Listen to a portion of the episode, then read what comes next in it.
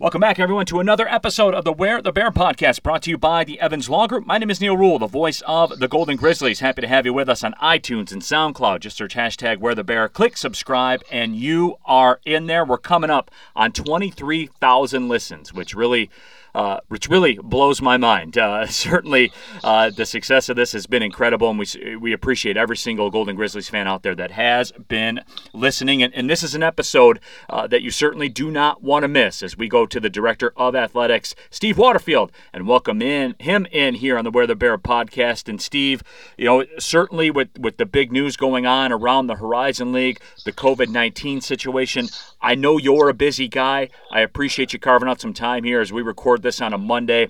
Uh, first off, how are you? How's the family? How are things other than this whole COVID 19 uh, mess?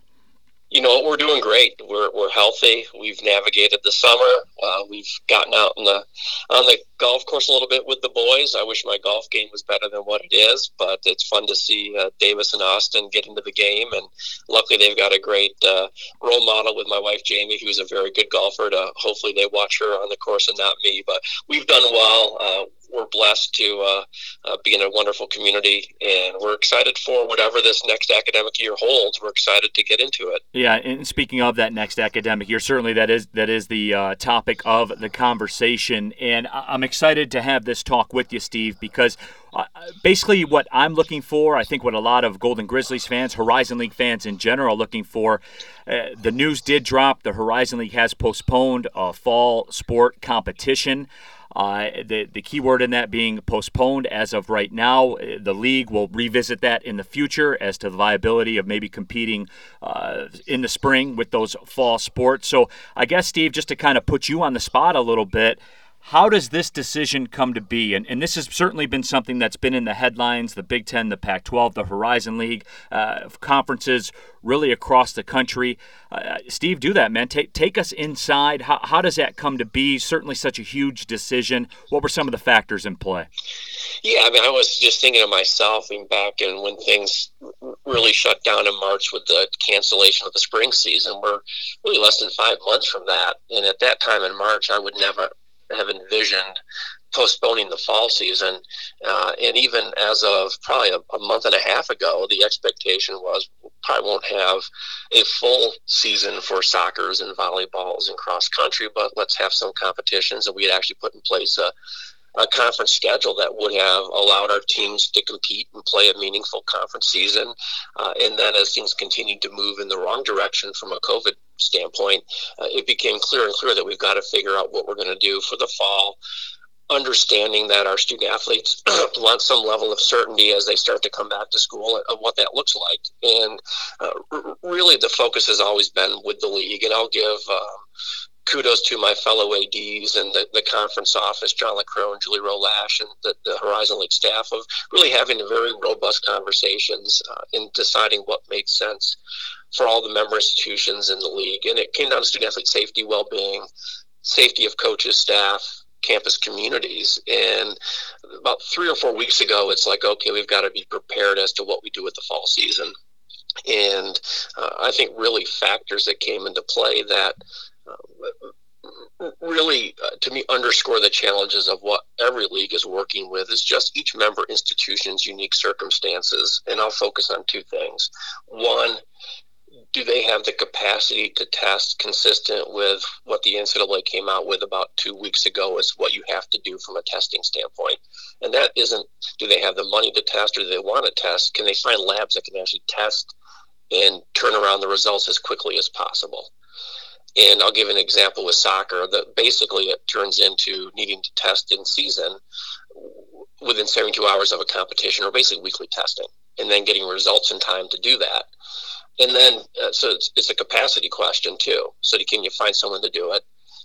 A public health question: If I can find labs to do it, is it appropriate to be doing testing?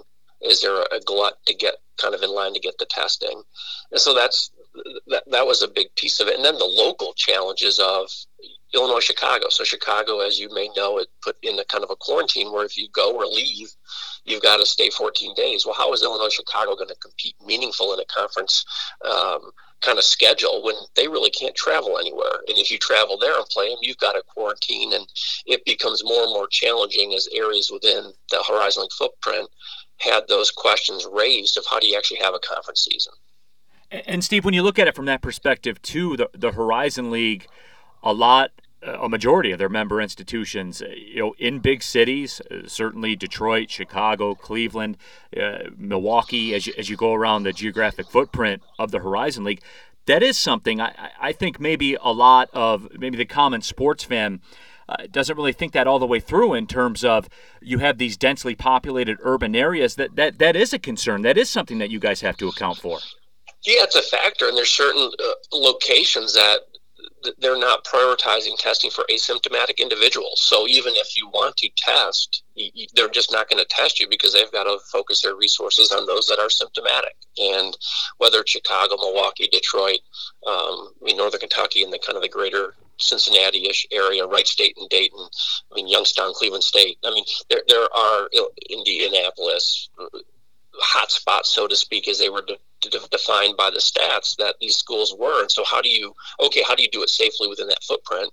And then, how do you envision then having teams travel, even if it's divided by kind of geographic region, traveling? Uh, in doing it in a way that again the, the key is going to be the, the health and safety of our student athletes and so how do you do it with so many unknowns with the virus all, all we know from what we've been told from our medical team is it's highly contagious, and with our group, it really impacts the cardiovascular system uh, it, it, for some. And so, how do you balance that in the unknowns there, yet still provide meaningful competition in a safe way? Steve Waterfield joining us here on the Weather Bear podcast. As always, brought to you by the Evans Law Group and our good friends over at the Evans Law Group. Big thank you to them. Subscribe on iTunes and SoundCloud. Search hashtag Where the Bear. Click subscribe, and you are in there. Steve Waterfield, kind enough to uh, break down the, what went behind the scenes in terms of this decision by the Horizon League to postpone all fall sports. Certainly a trend that is going on throughout NCAA Division One. And and Steve, again, you know, you're good about this stuff, kind of putting you on the spot when you go across the country and and you look at uh, really a, a clamoring, you know, there's certain sections of, of places that say, you know, we, we, we gotta we gotta get out there and we gotta we gotta take the virus head on and, and those types of things. You know, the way that you laid it out there are deeper layers to this that, that you guys have to account for. Certainly, I'm, I'm sure. Does Steve Waterfield want to see sports uh, be played? certainly, he does. I'm sure. I do. I know a lot of common sports fans do. But it's not just that simple. In that you you you really spelled out all the logistics of everything that you have to take into account. And I and I know that this this decision certainly was probably disappointing for everyone around the Horizon League. Yeah, none of us wanted to make the decision. All of us were disappointed. It's difficult. Uh, again, our hope is that we can in the spring be able to compete, and that is just a postponement. But it, it you start to think through it and say, hey, we'd all love to play, but how does being on a bus ride for five hours how does that play how does going to these different locations how does how does this position our student athletes to have a meaningful experience but in a safe way and uh, in some ways, time wasn't on our side, but time was because if we can see how things play out and then set things up for what we hope would be something in the spring, then we can use that time to allow them to train on campus. Once they're medically cleared, we can do it consistent with NCAA guidelines and requirements, uh, and then get them ready, keep them engaged. And one of the things that was clear to me when I've talked to some of our sports and our student athletes is they want they want to play, and even if they can't compete, they want to practice and train. And uh, the key for us now is to put things in place, which we've already created. Are these guidelines, these these parameters of what does that look like when you come back to campus and practice and compete in whatever that sport is, and it's different sport by sport too. Yeah, and those certainly are some of the things that you again you have to take into account. So, so Steve, I'll hit you with the question that I get uh, on social media, that I get when I see people around. The the, the first thing that they ask me. Uh, so what about what about the winter sports, Steve? What about basketball? What what about everything that takes place in the winter? You know, what what's the early word on that? How do you maybe see things shaking out as far as that's concerned? Yeah, I mean, I think right now our, our hope, our expectation is that we will have a, a full and meaningful basketball season or in swimming and diving, indoor track, and uh, we will do that at the conference level. And, and the goal is to have our non-conference games as well. We wanted to be clear that the decision that we made that impacted our fall sports and those spring sports that are allowed to compete in the fall, the baseball, softballs, and golfs and tennises. It doesn't impact our winter sports. We want to do everything we possibly can to have a full and complete basketball season and are endeavoring to do that, knowing that, again, we are um, facing a very unpredictable virus, but also decisions made by other conferences. If if the Big Ten Conference decides to go to conference only in basketball, um, our fans know the games that we're going to lose the non-conference games that are, are wonderful and fantastic that we'd love to play and that right now we are planning to play. But that's a decision that I don't control and that the Horizon League doesn't control. That's what the Big Ten Conference would decide. So we're planning to have the season, to have it be a meaningful and full season. Um, and as we did with fall sports, we'll make those decisions if we have to um, down the road, but we, we hope we don't have to. Right, and that is a scenario too, Steve. That you know, as you think about a little deeper, there, there is a, trickle down uh, effect to to all the decisions that are made. Um, you know, yes, you, you are kind of dependent upon, especially with the games that the Golden Grizzlies have lined up versus Big Ten opponents. You are dependent on, on what the Big Ten does, and, and that certainly changes a lot of things for you as far as what decisions you have to make. Yeah, I mean, you, you got to figure that out. Where we've got a, a great um, exempt event in California that right now is still on the docket, and we're expecting to play in it. But who knows if that happens? And it gets to the point now where if those things don't happen, can you get different games? What do those games look like? How are our teams going to be willing to play you? It was clear uh, as Coach Kampe went through looking for that last guarantee game.